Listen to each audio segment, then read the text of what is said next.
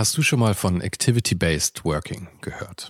In einer sich ständig weiterentwickelnden Arbeitswelt bietet dieses Konzept nämlich eine flexible und auch effiziente Antwort auf die modernen Anforderungen an Arbeitsplatzgestaltung und Zusammenarbeit.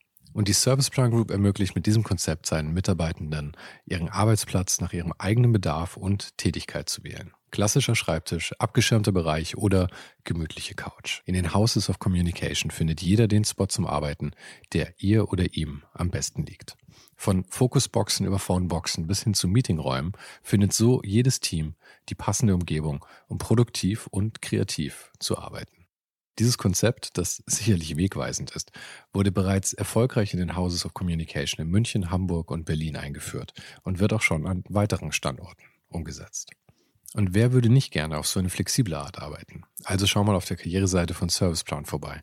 Den Link dazu findest du direkt hier in den Show Notes dieser Folge. Und vielleicht kannst auch du dann bald schon in den Genuss von Activity-Based Working kommen. Bei zeitgenössischer Kunst hat man einfach den Vorteil, mit dem Künstler zu arbeiten und oder dem oder, oder der Künstlerin äh, und da im Austausch zu sein. Was kann ich viel über Sarah Haugeneder sagen? Und ich meine die Frage wirklich ernst, denn über ihren Hauptjob, die Leitung des Espace Louis Vuitton in München, dürfen wir tatsächlich nicht sprechen. Aber zum Glück gibt es da noch ein anderes ziemlich großes Thema in ihrem Alltag und das ist die Kunstveranstaltung Various Others, die jedes Jahr einen ganzen Monat lang in ihrer Heimatstadt München zum Kulturherbst aufruft. Und das steht auch ziemlich bald wieder vor der Tür. Vom 9. September bis 10. Oktober nämlich gibt es eine ganze Menge Veranstaltungen. Falls du also zu der Zeit in München sein solltest, schau unbedingt mal auf die Website variousothers.com und die habe ich dir natürlich auch nochmal in die Show Notes gepackt. Neben der Veranstaltung unterhielten wir uns aber natürlich wie immer auch viel über meinen Gast selbst. Darüber, wie Sarah zu Kunst kam, über ihre Liebe zur Renaissance und frühen Neuzeit und darüber, wie sie dann aber doch noch ihren Weg zur zeitgenössischen Kunst gefunden hat, über ein Praktikum in der Sammlung Götz. Bei einem Thema wurden wir uns aber doch nicht ganz einig, nämlich wie wichtig ist es tatsächlich, Kunst live zu erleben. Ich war mehr der Meinung, dass man solche Sachen auch viel online machen kann. Sarah ist naturgemäß eher der Meinung, man muss dafür ins Museum. Und wir haben eine ganze Weile darüber gestritten oder geredet. Aber am Ende muss ich sagen, vielleicht komme ich jetzt doch etwas mehr zu ihrer Sichtweise der Dinge. Falls du den Podcast noch nicht abonniert hast, ist gerade jetzt ein guter Zeitpunkt dafür, denn ohne den Hype geht zwar für drei Wochen in die Sommerpause, aber ab September geht es genauso Schlag auf Schlag weiter wie bisher. Jede Woche eine neue Folge, kostenlos auf das Abspielgerät deiner Wahl. Aber jetzt erstmal viel Spaß mit Sarah Haugeneder. Wir starten nochmal neu, du bist nicht eingestöpselt. Alles auf Null. Also es gibt ja so Sachen, die sind einem richtig peinlich, ja. Ähm, wir haben gerade fünf Minuten Podcast aufgenommen und nee, jetzt war ich nur eine Minute, ohne dass ich eingesteckt war. Aber so ist es nun mal. Ähm, deswegen erzähle ich nochmal, was ich gerade eben gesagt habe, ähm, weil man muss ja Eigenwerbung machen. Ähm, viele Leute wissen nämlich wahrscheinlich gar nicht, dass der Podcast, bevor er zum Podcast wurde, ähm, waren es geschriebene Interviews. Und da war unter anderem dein Kollege Johannes Sperling dabei, ähm, Kollege von ähm, Mary's Other, der Kunstveranstalter, über die wir uns heute wahrscheinlich sehr viel unterhalten werden. Mhm. Ähm, du hast aber auch noch eine andere Aufgabe, über die wir nicht so viel sprechen dürfen, weil das höchste Geheimhaltungsstufe ist. Aber vielleicht sagst du ganz kurz, worum es dabei geht. Genau, ich leite den Espace Louis Vuitton in München. Genau, und äh, da sieht man schon, wir dürfen nicht viel mehr darüber sagen. Aber das ist ja auch schon ähm, gut, damit wir zumindest so ein bisschen ähm, den, den Background haben. Ähm, und in, in, in dem Rahmen dieser Arbeit hast du gerade ein paar Monate in Venedig verbringen dürfen, worauf ich sehr neidisch war. Ähm, unser erster Kontakt hat dann stattgefunden, als ich in Sevilla saß und du in Venedig. Also ja. Es, es könnte uns schlechter gehen. Es könnte uns schlecht, deutlich schlechter gehen. ähm, erzähl doch mal ein bisschen was zu den Various Others, weil wie gesagt, das wird wahrscheinlich heute unser Hauptthema sein und es ist ja auch ja. ziemlich akut gerade. Wann fängt es wieder an? Ähm, also wir sind jetzt gerade dran, äh, die Einladungen für das hoffentlich stattfindende Dinner zu verschicken und das Eröffnungswochenende ist 10. bis 12. September in München mhm. und die gesamte Livezeit ist dann bis 12. Oktober, ähm, wo dann eben noch alle teilnehmenden Galerien, Offspaces und Museen Programm weiterhin machen. Mhm. Also es soll so ein bisschen Kulturherbst ähm, sein. Das ist das vierte Jahr? Ja. Das vierte Jahr? Ja. Und ähm, letztes Jahr bin ich das erste Mal auf euch aufmerksam geworden ähm, und auch äh, da wieder kommen die Zufälle zusammen, weil da hattet ihr die Kickoff-Veranstaltung genau hier, wo wir jetzt sitzen, im Haus im Tal in München. Richtig. Was wir jetzt benutzen als, ähm, als, als Interviewstätte, wegen dem guten Kaffee hauptsächlich. Ähm, wo ist dieses Jahr der, der, der, der Kickoff? Ähm, Kickoff wird dieses Jahr am Donnerstagabend im NS-Doku-Zentrum sein. Also mhm. in diesem Jahr wird das NS-Doku-Zentrum das erste Mal als neuer Teilnehmer und Vereinsmitglied dabei sein. Mhm. Ähm, und da wird eine Ausstellung von Olaf Nikolai eröffnet. Und im Zuge dessen hoffen wir auf gutes Wetter und da wird hoffentlich auf dem Vorplatz mhm. ähm, eine schöne Kickoff-Veranstaltung stattfinden können. Haben die ähm, drinnen auch irgendwie was so ausweichmäßig, falls das Wetter schlecht wird? Wir, äh, wir hoffen auf, auf Indian Summer in München, aber wir werden sicher auch eine Ausweichmöglichkeit finden und erfinden. Wir sind ja äh, mittlerweile gewohnt, äh, schnell und agil neue Optionen zu mhm. finden. Bist du von Anfang an schon dabei gewesen? Ich bin im zweiten Jahr dazugekommen. Ähm, die ganze Geschichte wurde von ähm, sieben jungen Galeristen, Galeristinnen, Kuratoren und Kuratorinnen, Offspace-Inhaberinnen gegründet damals als Verein. Also mhm. der Verein hat den sperrigen Namen Verein zur Förderung der Außenwahrnehmung Münchens als Kunststandort. Und der Verein ist sozusagen Träger für Various Others. Und uns ist aber sehr wichtig, diese Vereinsstruktur ähm, zu halten und beizubehalten. Also es gibt ja auch andere Formate in anderen Städten, die eine andere Geschäftsstruktur oder Geschäftsform haben. Mhm. Und uns ist aber die Vereinsstruktur sehr wichtig, um da auch so dieses basisdemokratische Moment ähm, drin zu haben und es eben jeder, der Teilnehmer ist, ist auch Vereinsmitglied. Mhm. Ja, dieses basisdemokratisch, das ist ja irgendwie so ein bisschen der, der Knackpunkt bei euch, oder? Das, weil ihr so wild gemischt seid. Ihr habt ja äh, Galeristen, Künstler, mhm. ähm, äh, die, die, die, die Spaces, die Museen. Mhm. Also ihr habt ja quasi aus dem Kunstbereich von jeder Seite Leute dabei. Das macht es wahrscheinlich auch schwierig manchmal, oder? Ja, es ist natürlich viele Parteien. Ähm, wir wachsen auch langsam. Also wir haben mittlerweile 28 Teilnehmer und Teilnehmerinnen aus mhm. den verschiedenen drei Bereichen, also Institutionen, Schrägstrich Museum, ähm, Galerie und Offspaces. Und ähm, natürlich hat jede der Parteien eigene Wünsche und eigene Bedürfnisse, denen man auch irgendwie gerecht werden möchte und wo man auch viel ähm, sprechen und auch ausgleichen muss mitunter. Ähm, aber am Ende ist es so, dass alle an einem Strang ziehen und alle an einem Tisch sitzen. Und das, glaube ich, hätte es vor zehn Jahren in der Form vielleicht noch nicht gegeben. Also mhm. ich glaube, dass mittlerweile das äh, Arbeiten in kollaborativer Form, zumindest in München im Kunstbereich, total angekommen ist. Und, ja. ähm, schon allein, dass wir es dass wir es geschafft haben oder dass die Museen uns insofern unterstützen, als dass sie ihr Ausstellungsprogramm an Various Others anpassen, ähm, zeigt, glaube ich, was das, äh, also zeigt das große Signal seitens der Museen für die Initiative und für die, ähm, für die Stadt. Mhm. War das so ein schrittweiser Prozess, Jahr für Jahr, dass es mehr ja. so integriert wurde oder wurde es gleich super angenommen?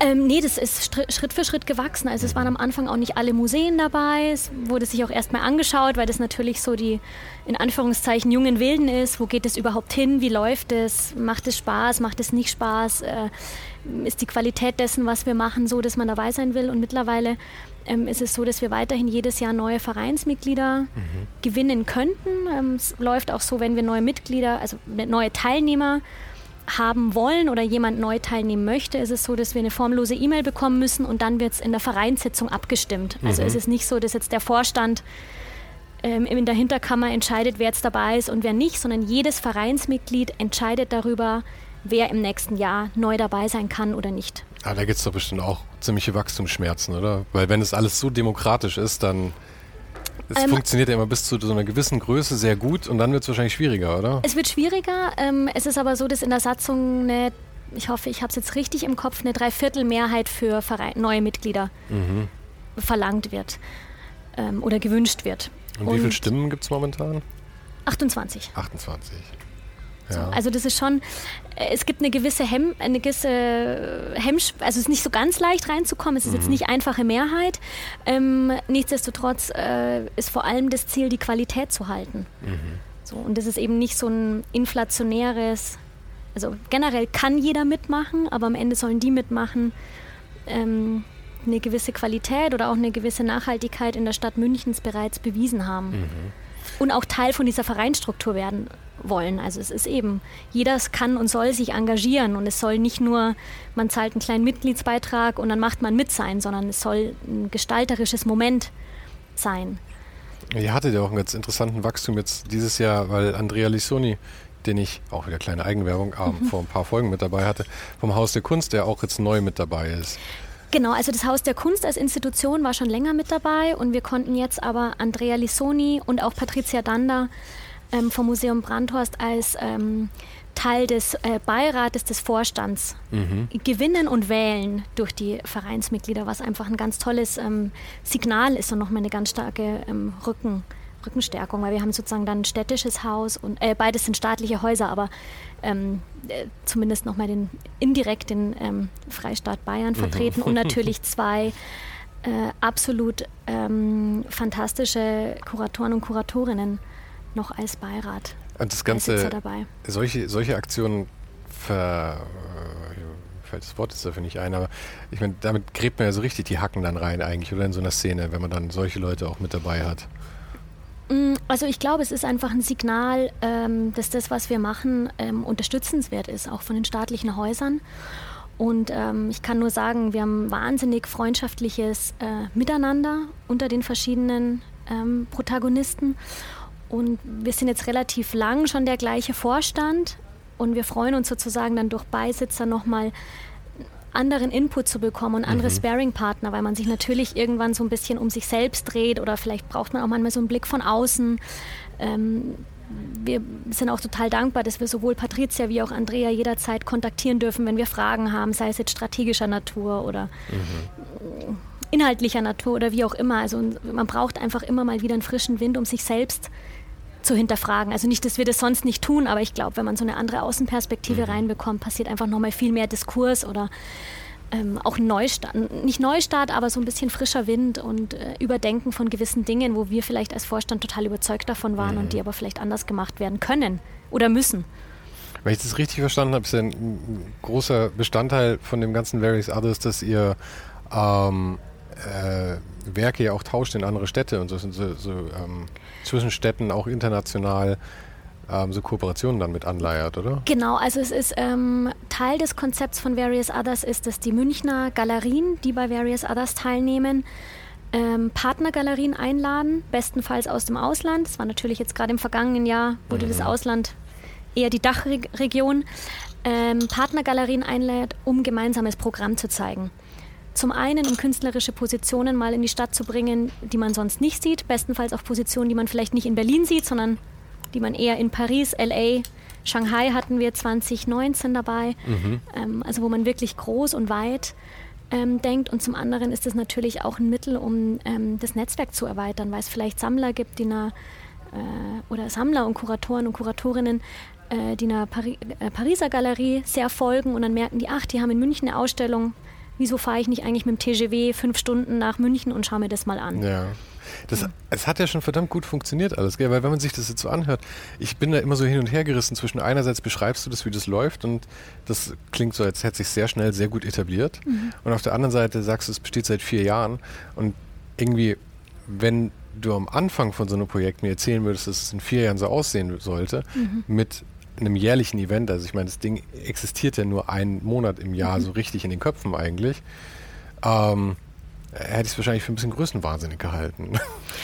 Ja, ich glaube, ähm, vielleicht hat auch so, eine, so ein gewisses Maß an, an Größenwahn ähm, und vielleicht auch Naivität dazu beigetragen, dass es so wachsen konnte. Mhm. Und man darf einfach nicht vergessen, das konnte nur so wachsen, weil alle mitgezogen haben. Also das ist jetzt nicht gewachsen, weil wir ein riesen, mit einem riesen Budget operieren, ähm, und damit in den Markt reindrücken mhm. ähm, konnten, sondern das ist einfach aus, hm, ich hoffe, es klingt nicht zu pathetisch, aber irgendwie aus Liebe ähm, zur kulturellen Landschaft in München gewachsen und jeder hat seinen Beitrag geleistet. Also mhm. Also jeder Offspace, der ein tolles Programm aufgestellt hat, ähm, jeder Galerist oder jede Galeristin, äh, die sich eine spezielle Ausstellung für den Saisonstart überlegt hat, ähm, jedes Museum, das vielleicht, wenn es selbst wenn eine Eröffnung an dem Wochenende nicht möglich war, dann trotzdem noch ein tolles Künstlergespräch auf die Beine gestellt hat, ähm, hat einfach einen kleinen Stein dazu beigetragen. Und ich glaube, wir sind auf einem ganz, ganz guten Weg. Mhm. Ich quetsche dich hier die ganze Zeit aus, aber vergiss nicht, deinen Kaffee zu trinken auch dabei. Wer muss jetzt direkt mal genau Nicht, dass er kalt Schluck. wird. Nee. Wie gesagt, ich habe tatsächlich sehr guten Kaffee hier. Das wäre wär schade drum. Ähm, ja, aber das, habt ihr auch Ambitionen oder mal drüber nachgedacht, das Ganze zu tra transplantieren in eine andere Stadt? Oder geht es euch wirklich um München? Weil eigentlich ist es ja so ein Konstrukt, und die Frage ist natürlich, ob es in anderen Städten so funktionieren würde, ob die Szene da so zusammenarbeiten würde. Aber generell diese Infrastruktur, die ich da überlegt habe und dieses Konzept, müsste sich ja eigentlich übersetzen lassen und wäre ja eigentlich für jede Stadt profitabel dann, oder? Also wenn wir ein Team hätten, das es äh, stemmen könnte, würden wir, wären wir natürlich offen, mhm. das auch in andere Städte ähm, zu transferieren. Es gibt schon auch, also ich glaube, man muss immer so ein bisschen auf die Stadt schauen. Ich glaube, das ist ähm, beispielsweise in Berlin bis dato noch wenig Kooperation zwischen den Galerien und Institutionen gibt, also dass da irgendwie zeitgleiche Öffnungen stattfinden. Mhm. Ähm, in Wien bewegt sich ein bisschen in die Richtung, Zürich sehr stark. Ja. Das ist so ein bisschen, genau, ist ein bisschen spannend, was dieses Jahr ähm, in, in Zürich kurz vor der Art Basel ähm, passiert. Ähm, klar, das, das kann eine Idee sein, aber das hat alles so ein bisschen mit Kapazitäten mhm. ähm, zu tun. Und ich glaube, erstmal ist es wirklich so, müssen, wir müssen in München noch einige Schritte mehr machen. Also wir müssen erstmal München hundertprozentig mhm. aufsetzen und so haben wollen, wo wir landen wollen. Und dann kann man weiterdenken in andere ihr, Städte zu gehen. Also ihr seid, ihr seid ein Verein und ihr, ihr, dürft gar keine Gewinne machen dann, oder? Sehe ich das genau. richtig? Ähm, aber ist das langfristig, ist, ist das sinnvoll? Weil ich sehe, ich sehe die Vorteile natürlich irgendwie, dadurch, dass halt ähm, äh, dass quasi keine finanziellen Interessen da sind, können natürlich auch alle diese verschiedenen Parteien besser an einem Strang ziehen, ohne dass dann irgendwie Neid aufkommt und der eine der andere. Ich meine, so gibt es wahrscheinlich schon genug Neid, weil der eine zu prominent ist als der andere oder weiß der Teufel was. Aber ähm, ich meine, Geld kann ja dann auch manchmal ein motivierender Faktor sein, irgendwie, dass man dann eben sagen könnte, okay, wenn es so gut läuft, vielleicht könnte man da äh, so viel Geld rausgewinnen, dass sich das eben besser transplantieren lassen würde in eine andere Stadt dann. Oder deine Motivation da wäre. Mm, ja, also ich glaube, an den Punkt, dass man damit Geld verdient, wird man nicht kommen. Das wird auch, nee. das sind auch nicht, so funktionieren die Konzepte auch nicht. Also auch wenn man aufs Gallery Weekend schaut oder mhm. auf Curated By, das ist nicht angelegt auf, auf Profit. Es gab mal eine Idee in Frankfurt, das so zu machen, aber das steht dann auch sehr schnell sehr in der ähm, Kritik, wenn, mhm. es, wenn es zu nah äh, kommerzialisiert wird. Ich glaube, es ist einfach eher das Ziel des ähm, dass man das jährliche Vereinsvermögen auf, ein, auf eine neuralgische Größe bekommt, um jeden, der für uns arbeitet, fair zu entlohnen. Das wäre mal das Ziel, ja. Und vielleicht auch an der einen oder anderen Stelle ein bisschen mehr Puffer zu haben und nicht mehr darüber zu diskutieren, ob man jetzt 10.000 oder 20.000 Programmhefte ja. Ähm, drucken kann. Ja. So, weil man darf immer nicht vergessen, also sollte, sollte der, äh, das Projekt in einem Jahr ins Minus gehen, haftet der Vorstand. Mhm. Oh, wirklich? Ja, das ist Vereinssatzung. Also mit dem Privatvermögen dann, oder wie? Uh, okay. Mhm. da habt ihr ja ganz schön was aufgelastet dann damit. Also das macht man nur, wenn man dran glaubt. Mhm, ja. Ähm, aber du bist seit dem zweiten Jahr dabei. Ja. Wie, wie war das? Äh, wer, wer, war im ersten Jahr waren da dann schon Tim und Genau, Johannes. Tim und Johannes waren von Anfang an im mhm. Vorstand mhm. und dann war noch Tim von Jan und Jan, Jan, und, Jan. und, Johannes eben von der Sperling Galerie. Ganz genau und dann war noch ähm, damals Nina Neuper, jetzt Nina Buchwald von ähm, Galerie Klüser. Mhm.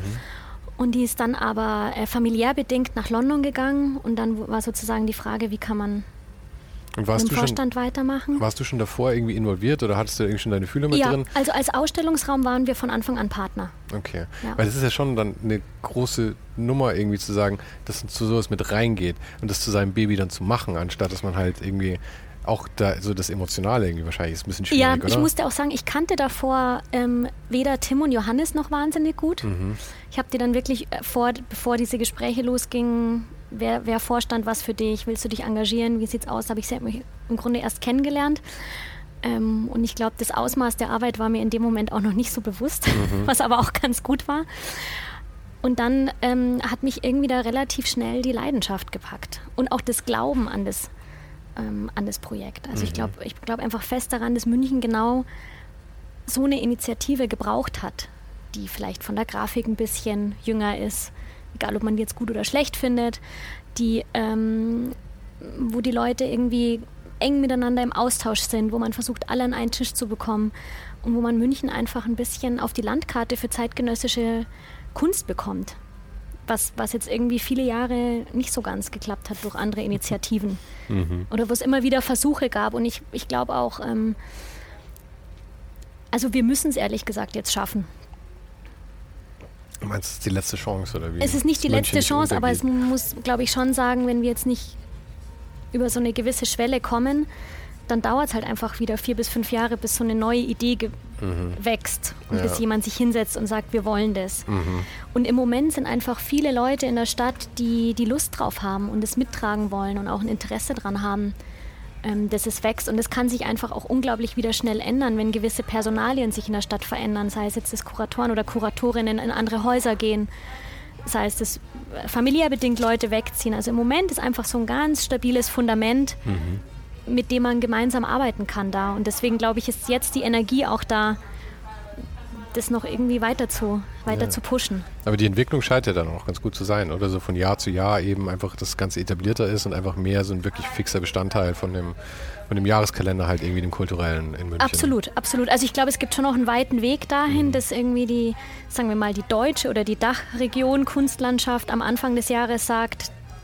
zweites Wochenende im September ist Various Others. Mhm. Das trage ich mir ein, so wie ich mir Art Basel, eine Manifesta, mhm. äh, die Biennale, also ja gut, sehr groß gedacht, oder das Gallery Events, Weekend. Die es seit, seit äh, wie lange gibt Ich meine, Jahrzehnte und Jahrhunderte. Also. Absolut. Ja. Also ich, eben, man, muss, man darf sich auch nicht immer daran messen. Also ich finde es immer gut, dass man die Ziele die Ambitionen sehr, sehr hoch steckt und dann aber halt realistisch äh, versucht, sich vorzu, vorzuhangeln nee, absolut. irgendwie. Absolut. Also ich glaube, es ist auch schon damit getan, wenn man jedes Jahr einfach an diesem Wochenende mehr Leute für dieses Wochenende in die Stadt bekommt. Mhm. Und ähm, es ist, glaube ich, auch im Interesse ähm, der Stadt. Also ähm, ich bin immer überrascht, dass München so sehr stark im Tourismus auf FC Bayern und Weißwurst und Oktoberfest und geht und eigentlich ähm, vergisst, dass München eine der stärksten Städte, was die museale Landschaft angeht. Mhm. Ist. Also im, im, deutschen Vergleich, vielleicht sogar im europäischen Vergleich. Also die Sammlung der alten Pinakothek kann einfach mit den Uffizien mithalten. Ja. So, und eigentlich müsste vor der alten Pinakothek jeden Samstag und Sonntag eine lange Schlange ums Eck sein. Aber meinst du, da geht es einfach nur um die, äh, um die, um, um die Masse, dass halt der Fußball halt einfach per se das 20-fache an Leuten anzieht, als die Kunst es könnte? Oder? Ja, das ist Masse und natürlich, wie du eine Marketing, Marketingstrategie aufsetzt und wo mhm. du den Schwerpunkt drauf legst. Und ähm, also ich glaube einfach, dass auch postpandemisch oder im Ausklingen der Pandemie wird so ein bisschen unterm Brennglas deutlich, dass halt gewisse Großveranstaltungen die ein starker Wirtschaftstreiber waren, nicht mehr so funktionieren und auch nicht mehr so schnell funktionieren werden. Mhm. Also äh, ich weiß nicht, also ob nächstes Jahr das Oktoberfest so stattfinden kann, wie alle hoffen. Also das ist alles in der, in der Glaskugel und ich glaube, man, man muss jetzt, jetzt ist der Moment, wo man sich überlegen kann, okay, was sind, das den, was sind denn die stabilen Pfeiler, mit denen man arbeiten möchte? Welche Art von Tourismus, wenn man jetzt wirklich tourismuspolitisch sprechen möchte, will man in der Stadt haben? Also ja. Aber ich frage mich, ich würde immer gerne so mal, wirklich mal so Zahlen sehen. Ich weiß nicht, ob es sie irgendwo realistisch gibt, dass man mal so einen Vergleich hat, was eben so äh, in Anführungszeichen kultureller Tourismus irgendwie in so eine Stadt reinbringt. Ich meine, natürlich hast du da die Leute wahrscheinlich, die mit massiv mehr Kohle in die Stadt reinkommen, wenn man ehrlich ist als, als jetzt bei dem Fußballspiel, aber dafür hast du halt bei dem Fußballspiel die x-fache Menge. Es wäre tatsächlich mal schön, irgendwie so äh, das, das, den Vergleich zu sehen. Also ich kenne die Zahlen nicht, aber äh, vermutlich, also ich gehe davon aus, dass das Tourismusreferat die, die Zahlen sehr genau kennt und deswegen genau in die eine oder in die mhm. andere Richtung ähm, geht. Nichtsdestotrotz glaube ich, dass äh, dass München viel, viel stärker den ganzen kulturellen Faktor spielen kann. Ja, weil es halt schon also, da ist auch einfach. Gell? Ist es ist hier und es ist auf einem total hohen Level mhm. da. Also man muss sich da überhaupt nicht im internationalen Vergleich ähm, verstecken und vielen, äh, vielen Gästen ist es einfach nicht bewusst. Also wenn, wenn wir internationale Gäste da haben und ich sage, ja, wollen wir in die Pinakothek gehen oder äh, der Moderne oder auch in die alte Pinakothek, dann ist immer so, hm, ja, können wir machen und dann sind die drin und sagen so, okay, das ist ja Wahnsinn, mhm. die Sammlung hier. Es fängt schon mit Berlinern an, mhm. dass die dann in der alten Pinakothek stehen und sagen, das, ich hatte keine Ahnung, was ihr hier in München habt. Ja, ich, ich bin geborener Münchner. Ich habe erst letzte Woche, ähm, ich, ich, wusste den Namen, aber mir tatsächlich mal äh, angeschaut, was es ist, die, äh, die ägyptische Sammlung direkt ja. bei der Pinakothek auch. Irrsinniges Gebäude, irrsinnige Gigantisch. Sammlung und ähm, ich habe einfach in meinen 39 Jahren noch nie davon gehört. Genau, und das ist halt in meinen Augen schon ein Problem. Mhm. So, weil du jetzt an sich, du bist kulturaffin, also bist ja eigentlich total die Zielgruppe und wenn noch mhm. nicht mal die Zielgruppe davon gehört hat, ist schon irgendwie, also ja, wobei ich mich da immer ein bisschen ausschließen möchte. Ich weiß nicht, so wie ich wirklich die Zielgruppe bin, weil ich mm, bis, bis also eigentlich bis ich mit diesem Podcast und den Interviews mhm. angefangen mhm. habe, davor immer sehr gern meine eigene Soße gemacht habe irgendwie und sehr wenig mhm. Kontakt mit anderen Leuten hatte. Und ich war auch sehr fein damit, mir die Bilder von irgendwas online mhm. anzuschauen, anstatt ins Museum zu gehen. Ich entwickle da auch jetzt erst so ein Gusto für irgendwie. Okay. Also muss ich schon auch, ich weiß aber nicht, wie viel, bei wie vielen anderen Leuten es ist, dass so Internet und sowas das halt auch viel ersetzt, gell? dass man irgendwie sich denkt, hey, ich kann mir jetzt alles online anschauen. Und natürlich ist es was anderes, aber. Aber ich glaube zum Beispiel, dass es bei Kunstbetrachtung, das kann äh, sozusagen eine hybride Form annehmen, was mhm. wieder der Lieblingsbegriff im Moment von allen ist. Aber das kann nicht der unmittelbare, die unmittelbare Begegnung mit einem Kunstwerk sein. Das ja. kann es nicht austauschen. Aber äh, es kommt ja darauf an, was für eine Kunst. Ich meine, wenn es irgendwie so Aktionskunst ist oder so, natürlich, ja. Aber wenn es jetzt darum geht, dass ich mir ein ganz klassisches Gemälde anschaue, ist halt die Frage, ob so ein Rembrandt in echt wirklich ein Riesenunterschied ja. ist zu einem Rembrandt. Ist es. Ja?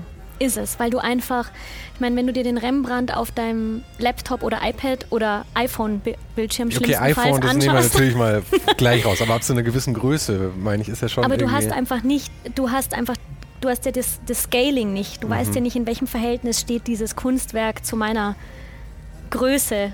Wie hängt das Kunstwerk? Muss ich nach oben schauen oder kann ich frontal schauen? Wie, wie sind die Ölfarben aufgetragen. Ja, das kannst du vielleicht noch sehen, wenn du reinzoomst, aber dann zoomst du bei deinem iPad-Bildschirm rein und hast dann so einen kleinen Ausschnitt, aber mhm. du, du hast eben nicht diese, ja, diese Begegnung. Und ich glaube, das ist ein bisschen auch die Krux teilweise mit dem, ähm, mit diesem Internet, mhm.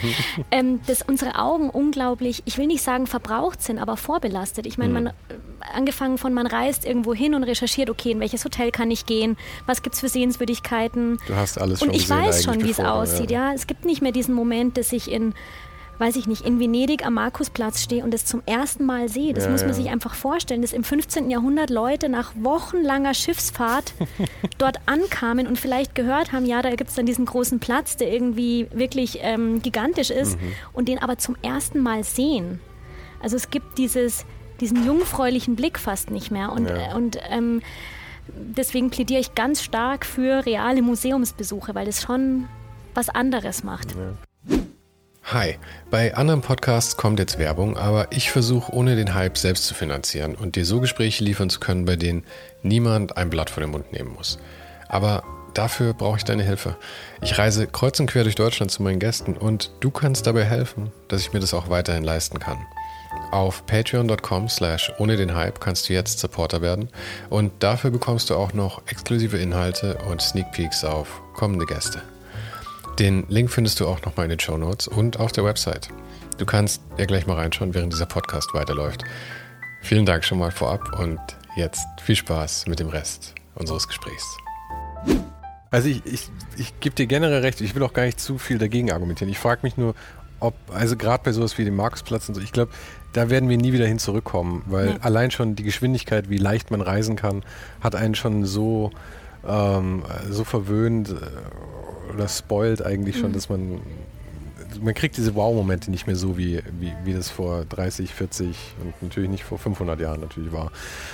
Ähm, aber äh, nochmal bei den Bildern, weil äh, meinst du es wirklich bei allen Bildern so? Weil ich finde schon Bilder ab einer gewissen Größe, ja, die wirken dann oft auch erst durch die Größe so richtig, ja. Mhm. Aber wenn ich jetzt irgendwas, ich meine, gerade bei, bei diesen äh, alten Meistern oder alten Schinken oder wie auch immer man es mhm. nennen möchte, in der Pinakothek äh, zum Beispiel gibt es ja irre Bilder, ja, und die sind auch toll, sich die anzuschauen in echt, aber wenn die halt so das Format von einem DIN A4-Blatt haben, meinst du, dann hast du es trotzdem immer noch so? ja, weil es gibt ja auch einen Grund dafür, warum der Künstler sich entschieden hat, das so klein Größe zu machen. machen. Also es gibt ja von Adam Elsheimer ganz kleine A4-formatige Malereien, die aber einfach trotzdem gigantisch sind. Mhm. Und ich meine, es ist ja dann auch absurd, wenn du es dann auf deinem Laptop-Bildschirm größer siehst, als das Original ist. Das verfälscht ja dann auch wieder. Okay. Also ich glaube, ähm, und, und wie du sagst, also ist so der Wow-Effekt geht irgendwie verloren, weil unsere Augen schon wahnsinnig viel kennen und wir, die Augen fast schon tot gespielt sind. Dann ist halt die Frage, okay, was sind dann die Momente,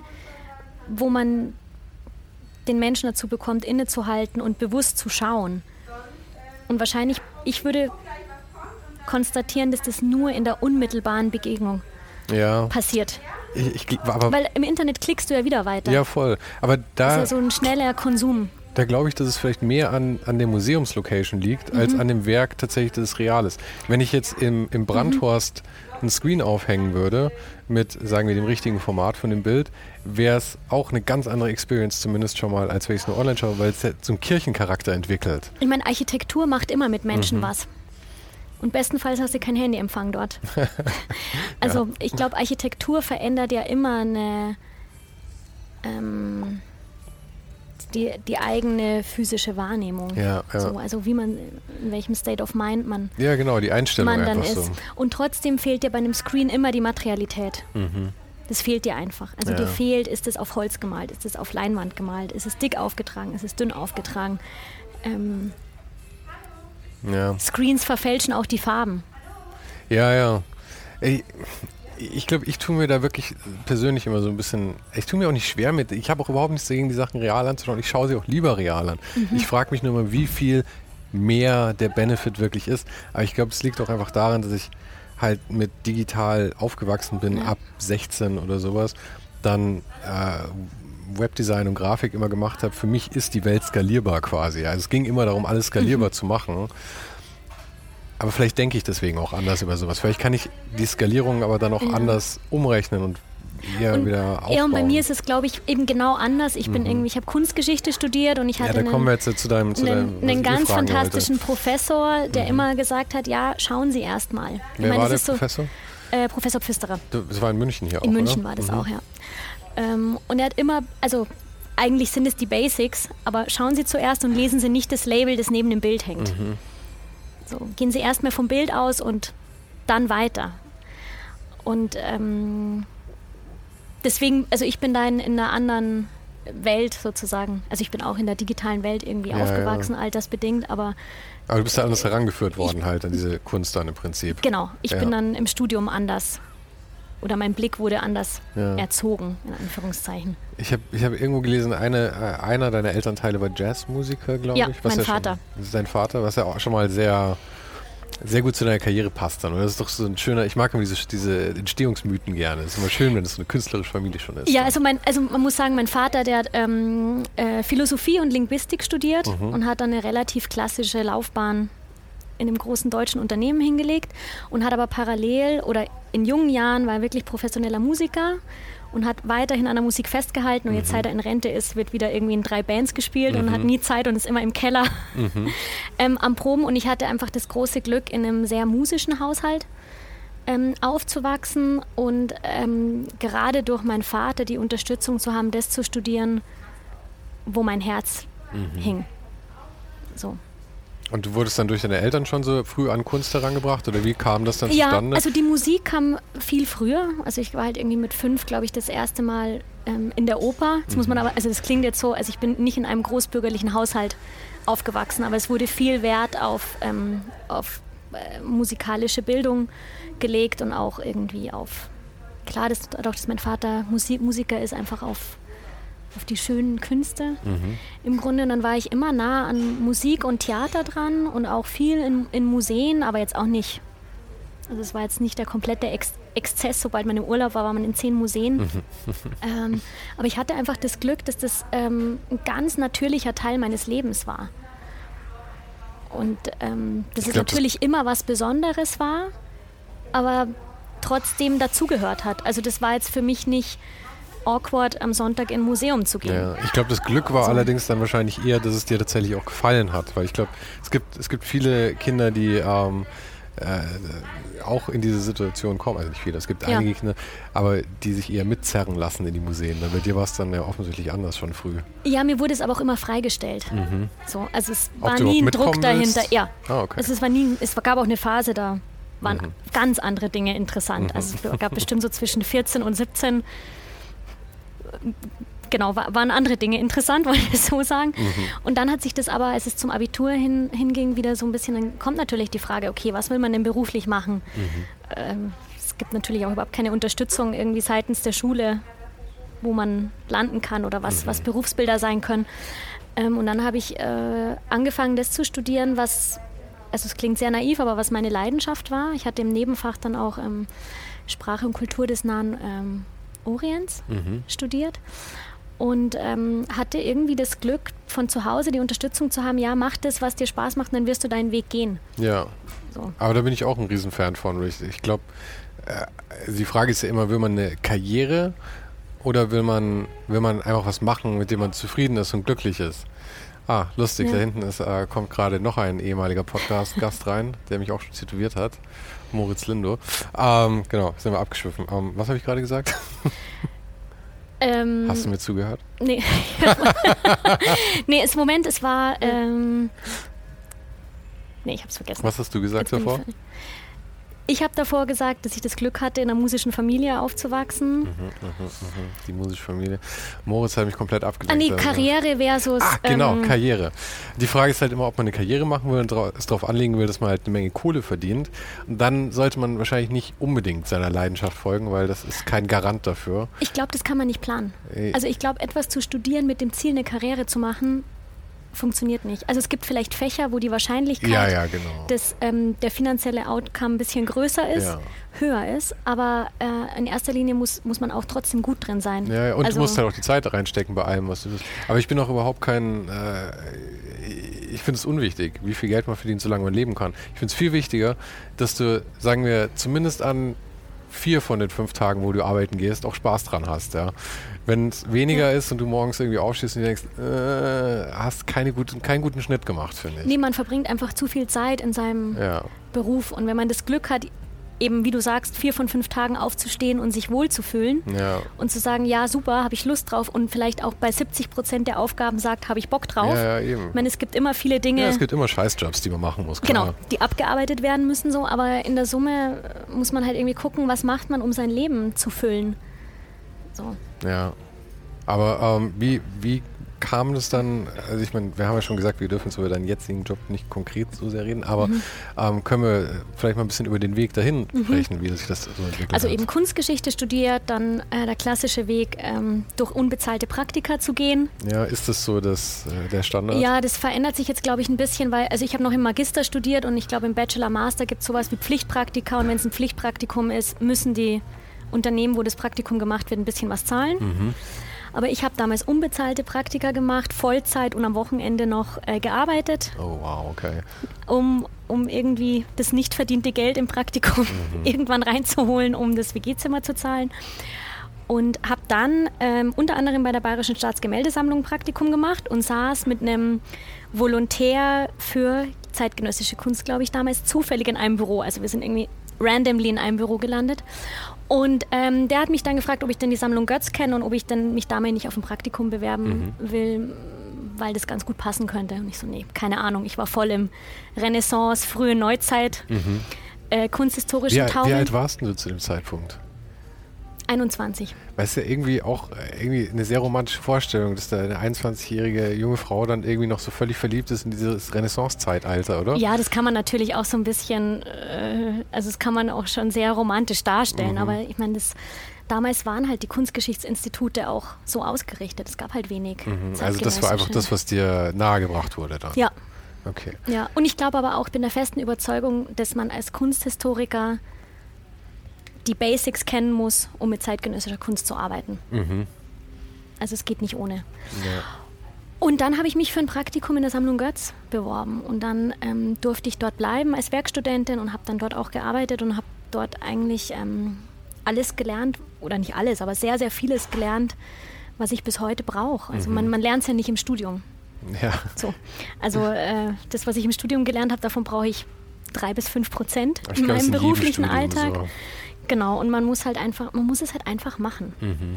Und ähm, ich kann nur jedem raten, also man muss auch notfalls durch diese Phase gehen der unbezahlten Praktika, auch wenn es, äh, ich das überhaupt nicht gut heiße, dass das ähm, so der Fall ist. Das ist vor allem halt in geisteswissenschaftlichen Fächern so, mhm. dass man dann dankbar sein muss, wo seine Arbeitsleistung einzubringen. Das finde ich auch nicht, äh, überhaupt nicht korrekt. Aber ähm, manchmal muss man da durchgehen, um dann den nächsten Schritt machen zu können.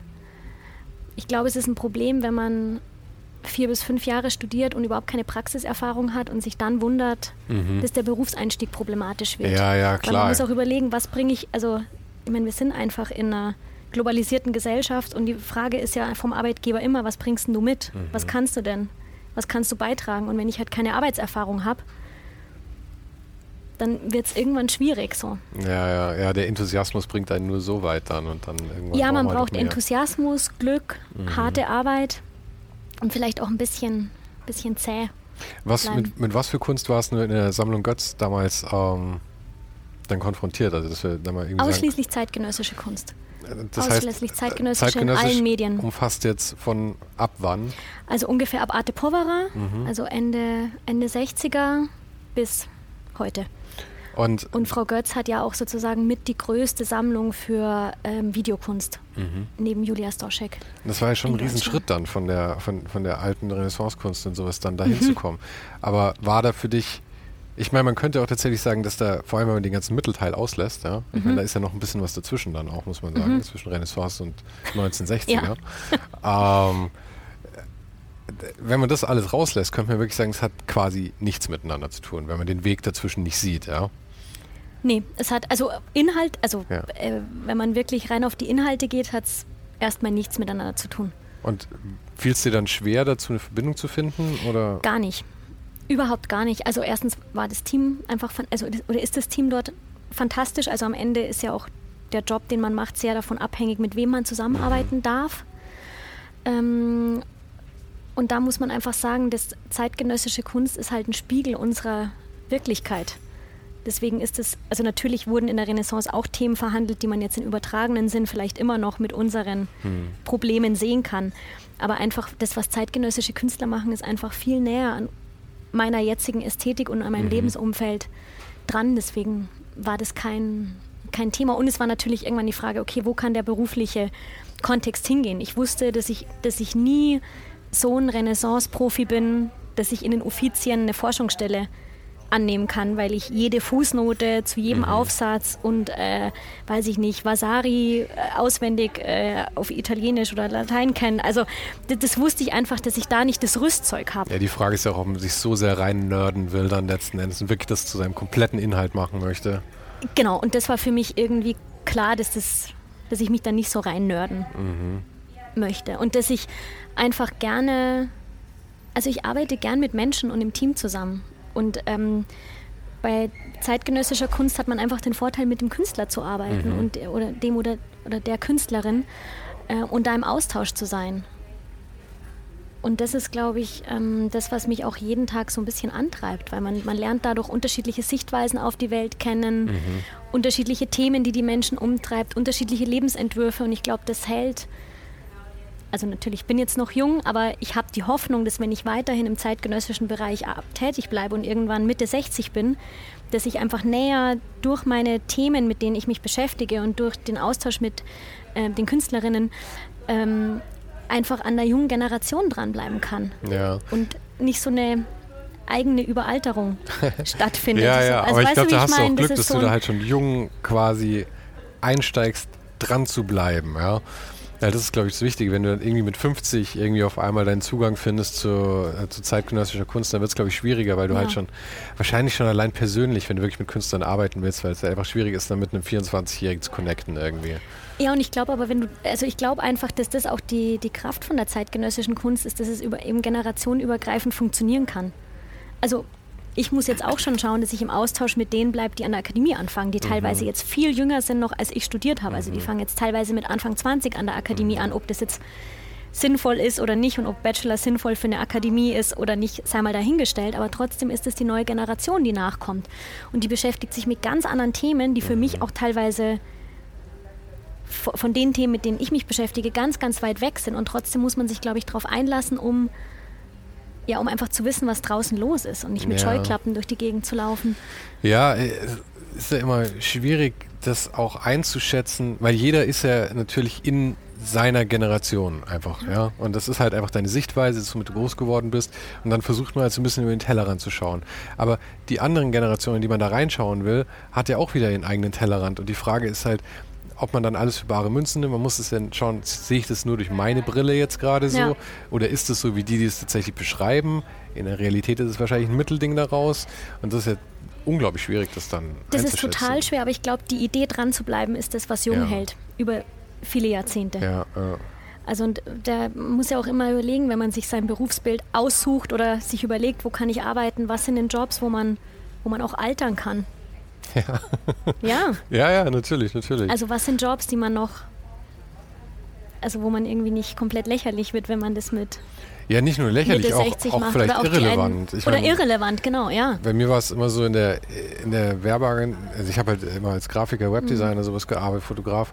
Und bei den Agentursachen war es halt so, dass ich, ich hatte da halt nie wirklich Bock drauf. Ja. Und ich meine, da ist es halt so, das kannst du halt, das Spiel kannst du halt spielen, bis du so 45 bist oder so. Und dann kannst du überlegen, ob du jetzt irgendwie deine eigene Agentur genau. aufmachst oder so. Und ansonsten bist halt bis zur Rente der Sklave halt einfach. Ja, austauschbar wie nix und entweder ja. gehst da in der Firma in die Rente oder nicht. Also vielleicht sehe ich es ein bisschen, bisschen verbittert, aber so war es für mich irgendwie.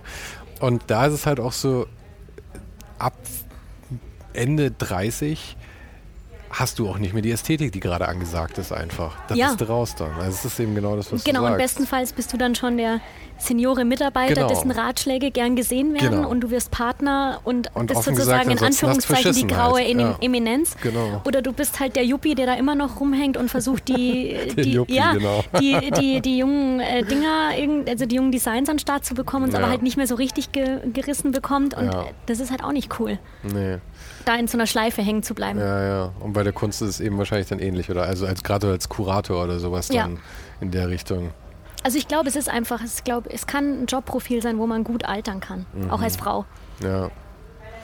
Aber äh, nochmal zu der Ästhetik, weil mhm. du sagst, du hast dir da nicht schwer getan, aber ich meine, die Ästhetik ist ja wirklich also Tag und Nacht, ja, jetzt von den, von den, ähm, von den alten Klassikern mhm. zu ich meine, damals war ja einfach, es war ja letzten Endes eine, eine, Repräsentation der Realität, die ziemlich nah dran war eigentlich, oder? Mhm. Kann man jetzt mal so verallgemeinern, würde ich sagen. Mhm. Und dann fing es ja erst so mit Matisse und sowas an, dass es dann irgendwie wild wurde. Mhm. Ich meine, davor war es ja wirklich ziemlich straight. Kannst du gut malen oder nicht so ungefähr, mhm. ja. Und, ähm, und jetzt, so zeitgenössische Kunst ist ja einfach diese Regel gilt ja nicht mehr. Die spielt, ich meine, die, die spielt ja. ja. keine Rolle mehr eigentlich, ja, sondern es geht ja ist wahrscheinlich schwer zu sagen, worum es geht, aber es geht ja wahrscheinlich mehr darum, was, was drückst du aus auf irgendeine Art, oder? Kommt von Künstler zu Künstler, ja. von Medium zu Medium so ein bisschen drauf an. Ähm, aber ich meine, es gibt ja auch, es gibt ja Gründe, warum die Entwicklung weg von Feinmalerei mhm. gegangen ist. Und es gibt ja auch, also die Idee von zeitgenössische Maler können nicht malen, also mhm. ganz platt gesagt, ist halt falsch. Im Zweifelsfall könnten die es genauso gut. Ja. Aber es ist eine ganz bewusste Entscheidung, das eben nicht mehr zu tun. Und das ist natürlich auch Teil des Kunstwerks und Teil, Teil unseres Zeitgeistes. Und man, man kann ja auch historisch an anderen, äh, auch an der Musik parallel gehen, ja. Also Musik war ja im 18. Jahrhundert auch was anderes, als Musik jetzt ist. So, und da gibt es Gründe dafür, weil's, weil's, weil irgendwie historisch viele Dinge passiert sind. Dann in den unterschiedlichen Ländern sind Konflikte entstanden oder keine Konflikte entstanden. Aber das heißt es ja gab zwei Weltkriege dazwischen. also ähm, und die Medien haben sich natürlich auch Medien stark, in denen halt jetzt halt gezeigt werden kann. Genau, die Medien haben sich verändert. Ähm, dann jetzt irgendwie klar mit irgendwie Instagram und so weiter gehen die Künstler auch nochmal anders mit ihren, manche mit ihren Werken anders um. Ähm, ja. ja, und früher war halt das, das, das dieser ähm, kulturkritische Aspekt oder so hat sich halt dann geäußert, dass, äh, dass, dass Bosch dann die, die Hölle super ausgeschmückt hat oder sowas oder dass Michelangelo in, in seine Sachen halt irgendwie ein paar Seitenhiebe zur Kirche reingebastelt hat oder sowas. Das ist heute auch einfach nicht mehr relevant, denke ich. Das, das wäre nicht mehr Ja, es sind andere genug. Themen eben. Ja, und vor allem, ich glaube, es wäre auch nicht mehr, nicht mehr Hieb genug, weil heute kannst du dich hinstellen, du kannst tatsächlich offen Kritik üben. Ja? Absolut. Das konntest du ja damals nicht, deswegen wurde es ja dann so subversiv halt irgendwie ja. gemacht. Und äh, heute ist die Kunst wahrscheinlich deswegen auch, mal salopp gesagt, etwas mehr auf die Fresse dann als, als damals, damit du überhaupt noch ja. diesen Schockmoment auch irgendwie kriegst, oder? wie, wie gesagt, ich glaube, man muss da von Künstler zu Künstler Mhm. schauen. Es gibt halt welche, die so, wie du sagst, auf die Fresse sind. Und dann gibt es auch ganz Subtiles, dann gibt es auch ganz, ganz ähm, konzeptuelle Arbeiten, wo es wirklich um das, wie, die, wie der Name schon sagt, um das Konzept Mhm. geht und that's it. Ja, ja, ja. So, also ich, äh, es hat sich einfach unheimlich aufgefächert. Es gibt halt nicht mehr so den Künstler oder Ja. die Themen, Ja, ja. die eine Generation. Das ist. Ist Umtreiben. Auch, ich habe lustigerweise vor ungefähr vor fünf Tagen oder so habe ich das erste Mal Konzeptkunst irgendwie gefunden, mit der ich irgendwie äh, connected habe. Ich habe Mhm, davor habe ich nichts davon irgendwie irgendeinen Bezug zu gefunden. Das war Onkawara Mhm. Ah ja. jetzt. Und es liegt wahrscheinlich einfach daran, dass ich ein riesen Listenfreak bin. Und, Ja, er. und Onkawara halt einfach 30 Jahre lang aufgeschrieben hat, wen er an dem Tag getroffen hat oder so. Und äh, irgendwie das Bizarre an Kunst ist ja wirklich, dass, dass die einfach für jeden Einzelnen funktionieren muss. Ja. Das trifft in mir halt irgendwie was, weil das für mich irgendwie so dieses Vergehen von Zeit irgendwie auf eine Art greifbar macht, die in meinem Hirn halt ankommt. Ja. Ähm, und das ansonsten gibt es auch nicht viel Kunst, die in mir wirklich was bewegt hat. Äh, Andreas Gurski ist so das andere, die eine andere große Sache, wo ich irgendwie dann mal was gesehen, äh, vor einer von seinen Arbeiten stand und gedacht habe, oh shit, jetzt verstehe ich irgendwie, wie klein ich bin so ungefähr. Ja. Ja, Aber für jeden ist es ja was anderes. Deswegen finde ich immer was so. ja auch toll ist. ja, ja, es ist toll, aber es macht es auch für mich persönlich total schwierig, weil dieses Wort Kunst so bedeutungslos ist irgendwie für mich. Weil es für Mhm. jeden halt, ich meine, definier Kunst, das ist unmöglich, oder? Ja. Aber das finde ich, ich tue mir Ich sehr würde schwer. mich nicht wagen, jetzt eine Definition rauszuhauen. Ja, das finde ich sehr, sehr schwierig, das, so Sachen zu haben. Ich meine, es ist vielleicht der, der klein karierte Beamte, der in mir drin schlummert, ja, aber ich, ich, ich möchte die Sachen gerne in Schubladen stecken Ich glaube, man muss auch, also man muss einfach viel, viel sehen. Mhm. So. damit man versteht, was Kunst ist, meinst du, oder? Ja, oder damit man seinen eigenen Blick differenzieren kann Mhm. und halt irgendwie sagt, okay, ich habe das und das entdeckt und fand das spannend. Ja. Also ich glaube, es ist schon auch so ein Trainieren des, des Auges. Ja, ja, nicht nur des Auges. Ich glaube, es kommt halt immer darauf an, all, alle Erlebnisse, die du mitbringst, zu dem Moment, wo du dann konfrontiert bist mit irgendeinem Kunstwerk. Und äh, da, da kannst du halt auch nichts dran drehen, weil ich meine, letzten Endes beeinflusse ich nicht wirklich, welche Erfahrungen ich habe in meinem Leben. Und das kann aber nur physisch im Museum passieren. Oder in einer Galerie oder in einem Offspace oder bei jemandem zu Hause, der Kunst, der von Kunst umgeben lebt. Das kann eben nicht, das kann nicht passieren, indem du durchs Netz browst. Würde ich immer noch widersprechen. Ich möchte die Leute gerne in eure Ausstellungen kriegen und so, aber dennoch muss ich sagen, mein, mein Kontakt mit Kunst war hauptsächlich digital und dennoch habe ich äh, langsam immer mehr, also ich glaube einfach so eine Entwicklung gemacht, die andere Leute halt in einem Museum machen. Ja? Ja. Und äh, natürlich ist es schon so, dass es mich letzten Endes dann ins Museum bringt auch, ja. Mhm. Aber für mich ist das irgendwie so jetzt der momentan letzte Step, ja. Also ich meine, mir ist klar, dass dahinter noch Sachen Mhm. kommen werden, aber ähm, so eine äh, künstlerische, die, die Schulung dieses künstlerischen Auges, finde ich, kann zu einem gewissen Grad schon auch digital stattfinden. Aber ich sehe schon, das ist ein Punkt, wo wir uns wahrscheinlich nicht komplett treffen werden, aber es ist ja auch in Das Ordnung. ist auch in Ordnung. Eben. Ich weiß, sonst würden diese Podcasts, glaube ich, auch ganz schön langweilig wenn wir sagen, ah, da hast du aber recht, ah, da hast du aber auch recht, ah, das ist ja schön. Dann haben wir beide Dann recht. wünsche ich dir jetzt noch einen schönen Tag. genau. Ähm, es gab noch so ein paar Sachen, die ich mir aufgeschrieben hatte, deswegen schaue ich mal ganz kurz auf meinen Bitte. Zettel drauf, was ich da noch so hatte. Ähm, ach ja, genau, ihr habt, äh, was für mich natürlich persönlich immer interessant ist, ähm, jedes Mal, wenn ich bei irgendeinem Gast irgendwas lese von einem Podcast, horche ich natürlich auf. Und mit den Various Others ist ja auch mal angedacht gewesen oder gab es da schon mal? Es gab noch Genau, keinen, es gab oder? eine kleine, kleine Podcast-Serie, Okay. die wir gemacht haben. Da, Wann war das? Äh, das war letztes Jahr. Echt? Die ist voll an mir haben wir so ein paar, Oh, ja, so ein paar gemacht. Hatte ich wahrscheinlich Ähm, Scheuklappen auf, weil ich gerade Ja, mein Ding da, gemacht habe. da machen wir auch ein bisschen weiter. Mhm. So, aber das ist jetzt nicht so ein Kern, Ja. Kernding. Aber ihr habt einfach so, so Satellitenprojekte wahrscheinlich, die um eure Kernsachen da Ja, wir versuchen halt oder? immer so ein bisschen Ja. wie so eine Krake an allen Dingen so ein bisschen rumzuzuppeln. Und die Idee der, der Podcasts war eigentlich dadurch, dass Various Others von dem Verein getragen ist und wie du schon gesagt hast, das passiert ja nur einmal im Jahr. Mhm. Eigentlich war die Idee, dass der Verein unterjährig auch Sachen macht Mhm. und irgendwie mal zu runden Tischen einlädt, zu Podiumsdiskussionen einen Podcast Mhm. macht. Äh, Vielleicht mal irgendwie das fünf Galerien gemeinsam eröffnen, um man das unter dem Label Various Ja. Others ähm, laufen lässt, aber das hat einfach Kapazitäts- und Budgetgründe, dass man das noch nicht so machen kann. Aber eigentlich ist eben dieser, das Ziel des Vereins, dass man das das ganze Jahr kontinuierlich machen kann und man eben nicht mehr dieses Projektgeschäft hat, das teilweise einfach also ein kompletter Wahnsinn ist. Ja, ja. So, also ein bisschen mehr Kontinuität ja. wäre, glaube ich, fürs, fürs gesamte Team aber mit Schöner. dem Podcast wird sich das nicht voll anbieten, dass man dann einfach in diesem Monat, wo man hat, ich habe hier so viele Künstler und Veranstaltungen ja. sowas da, dass man da einfach sagt, okay, man macht jetzt mit jedem irgendwie, schneidet man was mit, irgendwie so eine Dreiviertelstunde oder so. Und das dann halt auch nicht während der Veranstaltung, sondern das auch nicht in dem Programm veröffentlicht, sondern das über den Rest des Jahres halt so raustrickelt oder so. Das sowas? wird sich total anbieten, aber das ist alles das eine halt Budgetfrage. eine Sache mehr, ja. Und es ist eine Budgetfrage. Aha. So. Ja, weil es irgendjemand also schneiden muss und sowas dann. Ja, und irgendjemand muss es aufnehmen, irgendjemand mhm. muss sich vorbereiten. Ähm, ja. Ja. Aber, äh, Aber das ist auf jeden Fall, also das, diese Idee gab's. Mhm.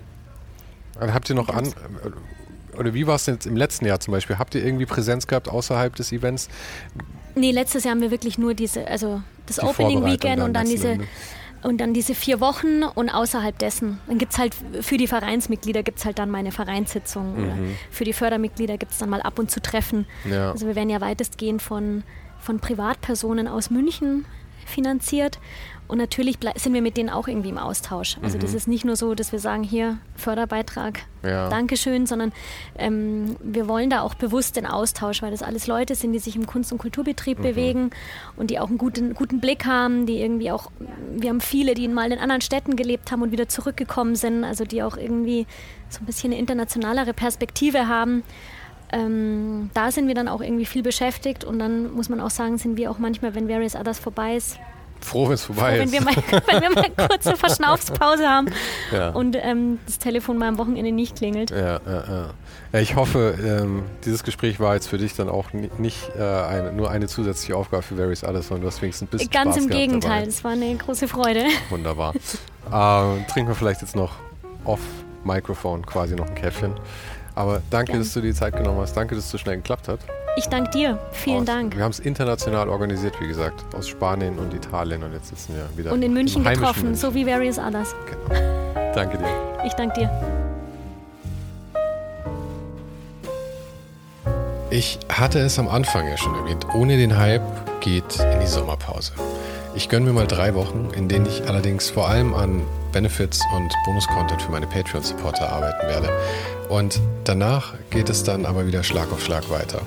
Designer, Illustratorinnen, Künstler, Fotografinnen, Architekten und, und, und. Und es ist schon eine ganze Menge in der Pipeline.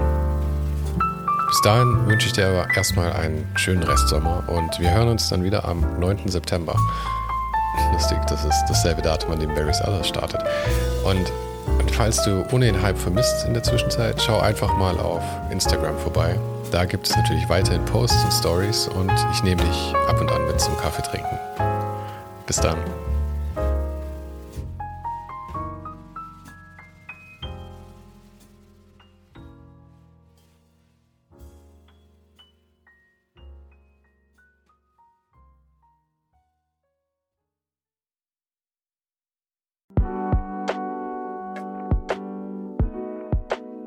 Das war's für heute. Falls du gerade eine von den älteren Folgen hörst, ist es gut möglich, dass du jetzt ein zweites Outro hörst. Lass dich aber nicht von mir verwirren. Ich bin gerade dabei, ein paar Änderungen zu machen und dafür muss ich 150 Folgen neu schneiden und nochmal uploaden. Du kannst dir wahrscheinlich vorstellen, dass das ein kleines bisschen dauert. Falls du mich und die Show supporten möchtest, gibt's dafür ein paar Möglichkeiten. Auf patreon.com slash svensaro gibt's jede Woche Bonusmaterial, exklusiv nur für Supporter. Und das für nur ein paar Euro im Monat, mit denen du mir helfen kannst, ohne den Hype noch lange, lange für dich weitermachen zu können. Es hilft natürlich auch immens, wenn die Show wächst und dazu kannst du deinen Teil beitragen, indem du deinen Kollegen und Kolleginnen davon erzählst. Freunde, Familie, du weißt am besten, für wen das noch was sein könnte. Und zu guter Letzt, falls du es noch nicht gemacht hast, bewerte die Show jetzt gleich mit fünf Sternen in deiner Podcast-App. Im Newsletter gibt es übrigens jede Woche völlig kostenlos inspirierende Tipps von meinen Gästen und mir. Den kannst du auf uninhype.substack.com abonnieren. Und alle Links findest du, wie immer, direkt auch hier in der Beschreibung und natürlich auf ohnedenhype.com. Im Archiv gibt's noch eine Unmenge anderer Gespräche. Unter anderem waren schon mit dabei Stefan Sagmeister, Mirko Borsche, Paula Schör, Mike Miri, Jeremy Format, Jonas Lindström, Mathilde Mutant, Olaf Heine, Eike König, Erich Spiegermann und, und, und. Scroll einfach mal durch. Wir sind bei über 150 Folgen, wie gesagt. Und um ehrlich zu sein, kann ich selber kaum fassen, dass ich das Glück hatte, mit so vielen inspirierenden Menschen sprechen zu dürfen. Vielen Dank an Dominik Huber und Marc Capella von Moiré. Von denen stammt nämlich die neue Hausschrift der Show und die heißt GT Pressura. GT steht übrigens für Grilly Type, über die die Schrift zu mir kam. Und auch nochmal vielen Dank an Tobias Rechsteiner fürs Vermitteln. Der größte Dank geht aber natürlich an dich fürs Einschalten, fürs Zuhören und für deinen Support. Und wir hören uns dann hoffentlich nächste Woche wieder.